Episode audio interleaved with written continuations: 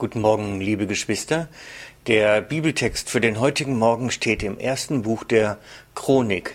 Erste Buch der Chronik, 1, Vers 28. Die Söhne Abrahams, Isaak und Ismael. Ich lese nochmal. Die Söhne Abrahams, Isaak und Ismael. Soweit, mehr nicht aus diesem Vers.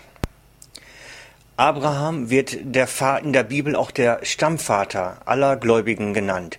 Und er ist es auch über die Christen und Juden, die ihn, für, die ihn für sich beanspruchen als Stammvater hinaus. Auch der Islam kann sich auf Abraham als Stammvater beziehen. Denn Abraham hatte zwei Söhne. Zuerst mit einer Sklavin, den Sohn Ismael, auf auf den die islamische Welt als Ursprung schaut, und Abraham hat später noch mit seiner Frau Sarah den Sohn Isaak, auf den die Juden und damit auch die Christen zurückblicken als Stammvater. Somit ist es wahr, dass die gesamte monotheistische Weltreligion, also alle Weltreligionen, die an den einen Gott glauben oder die überhaupt an einen Gott glauben, auf denselben Stammvater Abraham zurückblicken können. Um nun die großen Auseinandersetzungen und Spannungen zwischen den Religionen zu überwinden, ist man auf sehr breiter, zum Teil politischer Basis zur Überzeugung gekommen, dass man sich auf das gleiche Glaubensbekenntnis besinnen muss, um Frieden zu schaffen. Und dieser Friedensversuch bezieht sich auf den Stammvater Abraham. Mir sind diese Versuche und Bemühungen vor Jahren erstmalig so richtig augenscheinlich geworden, als ich ein Foto von einem Rockkonzert sah, auf dem ein überdimensionaler Schriftzug mit dem Titel Coexist zu sehen war. Coexist ist das englische Wort für das deutsche Wort Koexistenz, dem nebeneinander leben können. Gleichzeitig waren in dem Schriftzug drei Symbole der monotheistischen Religionen verwoben, eingearbeitet. Coexist, das ist das C als der muslimische Halbmond und das X als der Davidstern und das T als das Christenkreuz. Dieser Schriftzug soll das mögliche Nebeneinander der Religionen betonen, soll sagen, irgendwie kommen wir doch alle von dem gemeinsamen, großen, gleichen Gott her. Irgendwie sind wir doch alle Geschwister und glauben doch an das Gleiche. Mir sind diese Bemühungen, wie gesagt, vor Jahren bei der Musikgruppe U2 zum ersten Mal aufgefallen und inzwischen reden und predigen schon viele sehr einflussreiche Menschen von diesem, von diesem Nebeneinander und von dem gleichen Herkommen. Im Mai 2009 hat Papst Benedikt auf seiner Nahostreise versucht, eine solche Brücke zum Islam zu bauen. Auch US-Präsident Obama sucht die Versöhnung mit dem Islam und die Befriedung des Verhältnisses Islam zu Christentum. Richtungsweisend war hier seine Rede in Kairo vom 4. Juni 2009. Darin beruft er sich immer wieder auf den heiligen Koran. Er ruft zu einer Frieden auf interreligiöser Grundlage auf.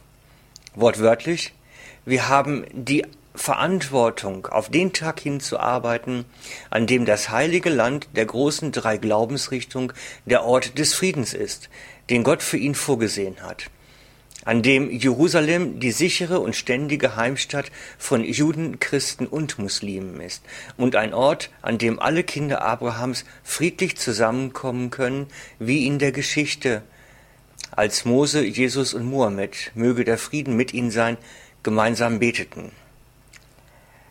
Obama sucht die Brücke des interreligiösen Friedens, weil er genau weiß, dass fast alle großen Konflikte, die wir derzeit haben, auf dem religiösen Bekenntnis oder vom religiösen Bekenntnis her ruhen. Dabei sind diese Bemühungen im Grunde ihres Kerns zum Scheitern verurteilt, zumindest wenn wir der Bibel glauben wollen. So schreibt Paulus im Galaterbrief Kapitel 4, Galater 4, Vers 22 bis 26. Es steht doch geschrieben, dass Abraham zwei Söhne hatte, einen von der Sklavin, den anderen von der Freien. Der von der Magd war gemäß dem Fleisch geboren, der von der Freien aber Kraft der Verheißung. Das hat einen bildlichen Sinn. Dies sind nämlich zwei Bündnisse. Das eine vom Berg Sinai, das zur Knechtschaft gebiert, das ist Hagar. Denn Hagar bedeutet der Berg Sinai in Arabien und entspricht dem jetzigen Jerusalem. Und es ist in Knechtschaft samt seinen Kindern. Das obere Jerusalem aber ist frei. Und dieses ist, von der, ist die Mutter von uns allen. Paulus schreibt ganz klar, dass das, was aus der Sklavin geboren wird, auch sklavisch bleibt. Und das, was aus der Freien geboren wird, auch in die Freiheit führt. Der Islam kann nicht in die Freiheit führen, sondern führt in ein neues Sklaventum. Und das ist ja das, was wir kontinuierlich beobachten. Jeder, der sich ein halbwegs damit beschäftigt hat, wird feststellen, dass der Islam versklavt, die Menschen versklavt. Und wer das echte Christentum zu schmecken bekommen hat, der weiß, in was für eine große Freiheit es führt. Aber erst in Jesus werden Menschen, die in Freiheit des Glaubens geführt. Nur in Jesus werden Menschen in die Freiheit geführt. Da aber Juden wie Moslems Jesus ablehnen, wird es nie zu einem echten Miteinander kommen können. Wir sollten uns nicht daher verwirren lassen, wenn wir wieder und wieder mit diesen Inhalten bombardiert werden, torpediert werden, wenn unser Glaube in Frage gestellt wird, dann ist es Zeit, Ja zu sagen zu Jesus und zu ihm allein, denn er ist unser Gott und er alleine verdient diesen Namen, unser Herr zu sein. Und er ist mit nichts eintauschbar und konkurrierbar, mit keinem Mohammed und mit niemandem sonst. Darum bleiben wir doch bei unserem Jesus. Seid gesegnet im Namen des Herrn.